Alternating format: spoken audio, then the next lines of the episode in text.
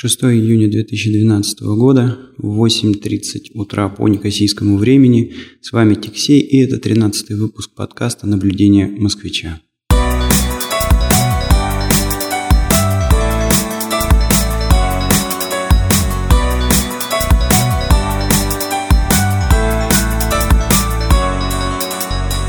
Сегодняшний выпуск записываю с работы. Я сижу у себя в офисе – куда я пришел немножечко раньше, чем обычно у меня начинается рабочий день. Ну и, собственно говоря, поэтому у меня есть э, несколько минут, чтобы записать этот подкаст.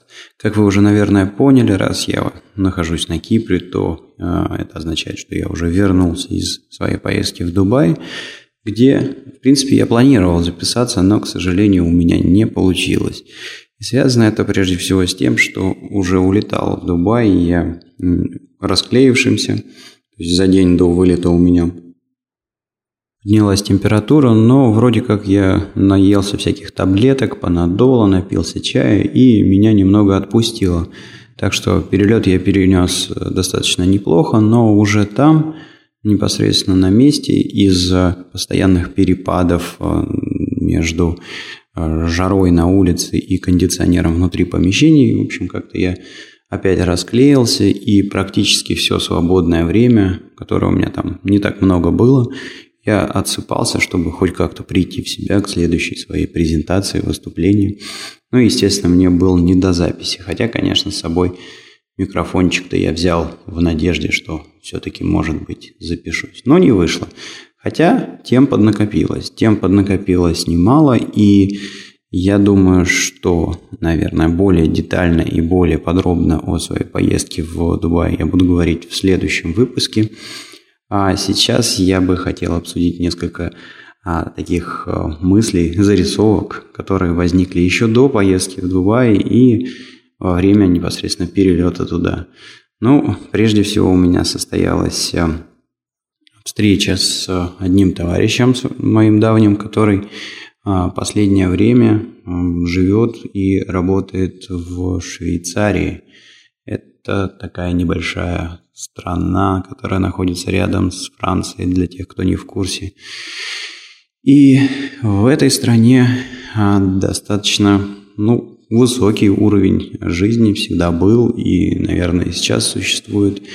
А, и, в общем, в эту страну а, я очень много раз ездил кататься на лыжах. Короче говоря, мне там очень нравится. И а, был период, когда я, в общем, из года в год мог наблюдать за тем, что там происходит, как она меняется, эта страна. Ну, потому что на протяжении многих лет, практически каждую зиму, появлялся там для того, чтобы покататься на лыжах, ну и просто провести отпуск.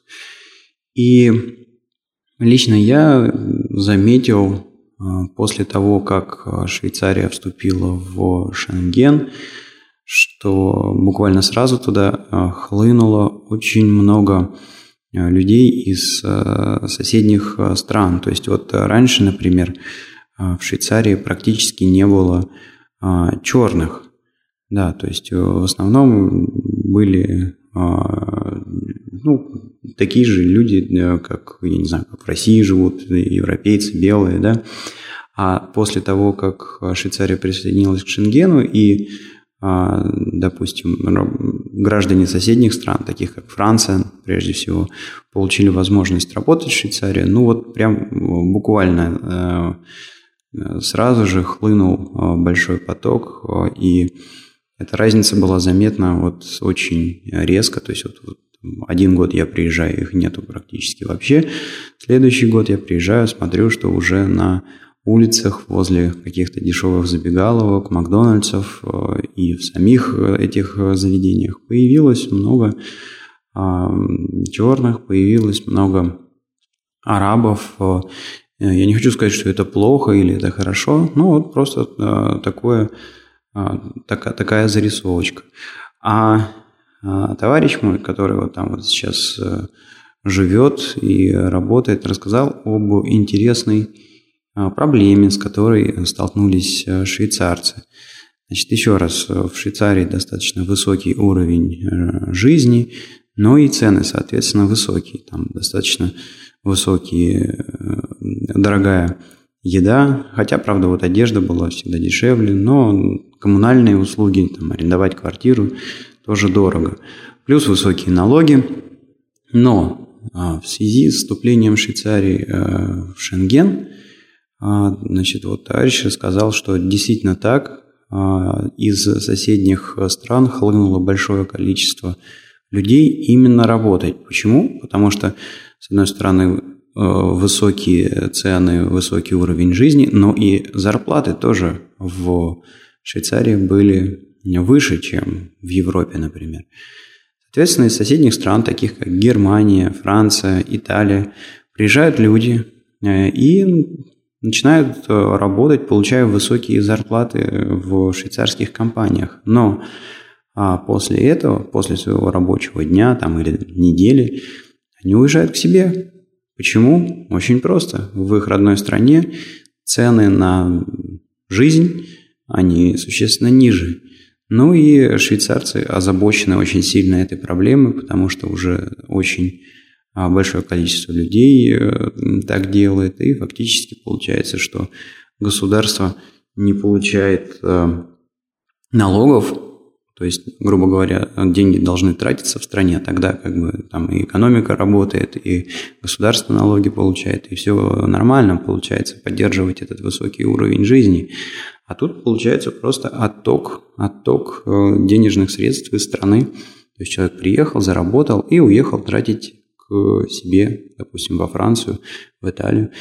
Ну, а чтобы вы понимали, э, тут особенно может быть, если кто-то живет в России, это звучит как-то а, дико, да, потому что у нас очень большая страна, и если ты особенно находишься где-то в а, глубинке, то тебе как-то ну, сложно это представить, да.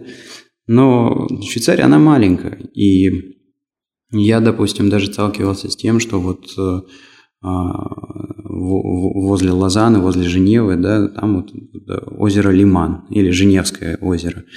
А, с одной стороны, значит, один берег э, этого озера – это фактически Швейцария, с другой стороны – Виан, Франция. И чтобы пересечь это озеро, ну, нужно где-то полчаса, там кораблик ходит. Так вот, ну, я видел просто, как многие бабушки из Швейцарии, значит, э, садились на такой кораблик, переплывали озеро и шли во Франции в Карфур. Ну, это огромный супермаркет, где продаются всякие продукты.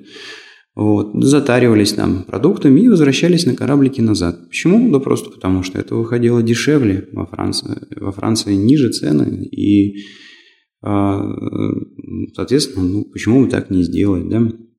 Да вообще всю Швейцарию можно пересечь на машине буквально там, за несколько часов, ну, за один день точно.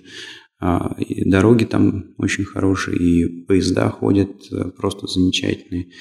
Плюс, э, если говорить там о том, что человек живет где-то подальше от границы, ну, существует EasyJet. Я помню, как э, из, по-моему, да, я, по-моему, из Ниццы до Женевы а, долетел на EasyJet за 17 евро.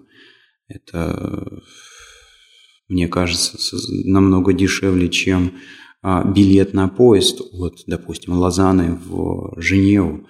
Поэтому мне кажется, что вот действительно так, и для европейцев, э, да, даже, может быть, каждый день летать э, таким самолетом, как вот этот вот EasyJet, например, да, э, не проблема, а тем более, что зарплата действительно существенно выше в Швейцарии.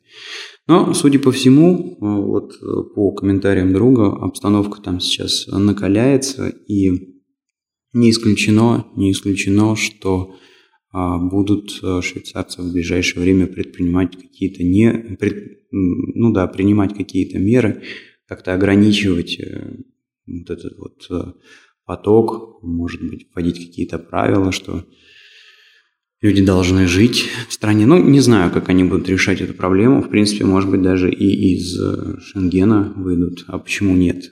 Ну, это оставим швейцарцам. Я думаю, что они сами как-то разберутся с этой проблемой. Но вот такой вот интересный момент.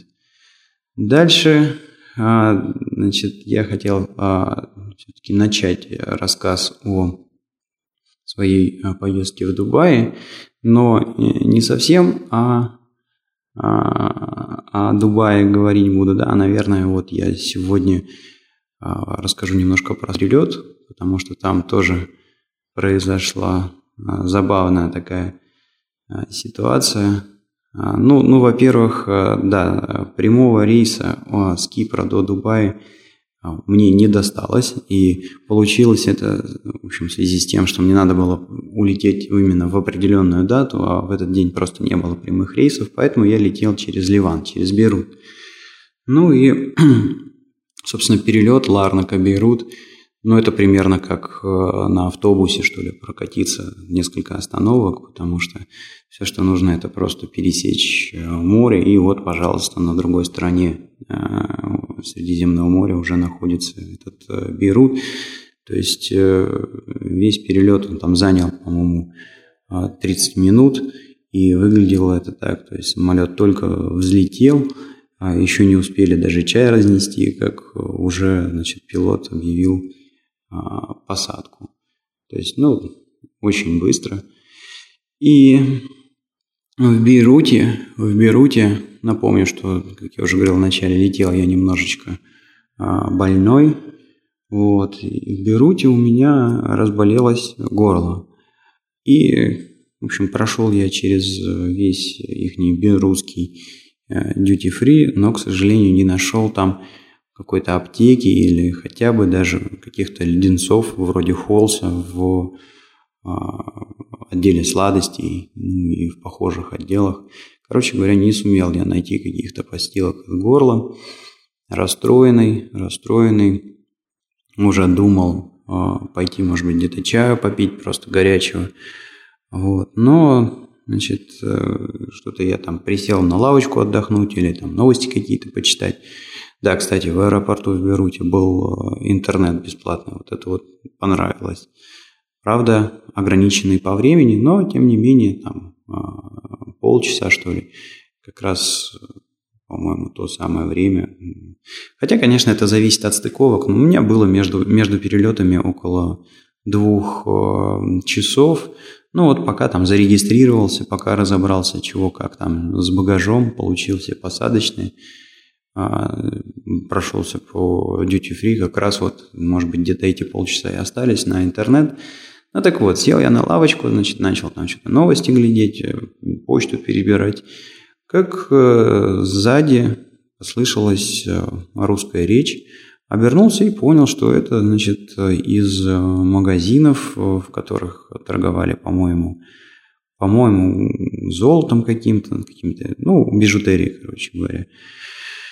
А, продавщицы в этом магазине оказались русские, русские девушки, там их, по-моему, три или четыре было, и вот э, что-то они там обсуждали, уловил русскую речь, ну, подошел к ним, говорю, добрый день, не подскажете, как бы мне вот тут вот э, не умереть и залечить свое горло, может тут есть какая-то хитрая аптека, которую я не нашел, или где-то можно купить там холст или что-то такое подобное. Ну, а, значит, а, к сожалению, девчонки сказали, что аптеки никакой нету, но угостили холсом просто так, то есть э, оказалось, что у одной из них э, была початая пачка холса, и, в общем, сжалились они надо мной, а, отдали ее мне на растерзание. Холст действительно помог, а, в общем, съев пару леденцов и сидя на этой лавочке, там, читая интернет, а, понял, что горло мое стало меньше, существенно меньше меня беспокоить. И, а, в общем-то, за свое спасение я даже подарил пачку сладостей, которые вез с Кипра на сувениры там в Дубай своим друзьям. Так что вот так вот даже в Ливане, а, даже в Ливане а, живут наши, работают и общаются по-русски. Это было, конечно, забавно. Вообще, конечно, поражает тот, тот факт, что буквально проходишь, ну или пролетаешь, в моем случае, около 100 километров, и начинается совершенно другой язык, да, то есть э, разница между арабским языком и греческим, ну, это просто целая пропасть, да, и расстояние-то вроде бы не такое большое, а язык уже другой. Вот в России, например, можешь ехать тысячи километров, а язык, и культура, ну, кардинально, по крайней мере, не меняется. Хотя на самом деле, может быть, как раз это должно быть удивительно, да, как, удивил, как удалось э, такую огромную территорию объединить э, одной культурой и языком, а не то, что каждые 100 километров меняется язык. Может быть, это как раз нормально. Ну и последняя зарисовочка про Ливан. Э, второй язык в Ливане – это французский язык. Поэтому, если честно, я себя там почувствовал как дома – все вывески продублированы на знакомом языке, объявляют в аэропорту тоже там, в общем, понятно что. И, ну, практически все местные жители, работники аэропорта тоже как-то худо-бедно, но говорят по-французски. Это было, это было, конечно, приятно. Я, в принципе, э, знал, что там сильно распространен этот язык, потому что одна из моих преподавательниц французского языка достаточно долгое время как раз э, жила и работала в Ливане, по-моему, как раз переводчиком. Но что-то как-то это, если честно, вылетело из головы, и э, вспомнил об этом я только когда уже зашел в аэропорт и услышал э, что-то типа «Bienvenue» по мегафону. Да. Но это было, конечно, приятно. Ладно, а на этом, наверное, буду заканчивать, потому что времени у меня сегодня не так много, у меня начинается рабочий день. А в следующем выпуске, да, в следующем выпуске я, наверное, подробно расскажу о своих впечатлениях о поездке в Дубае. А впечатлений этих накопилось немало, несмотря на то, что провел я там всего около трех дней. Ну ладно, желаю всем хорошей недели. Пока.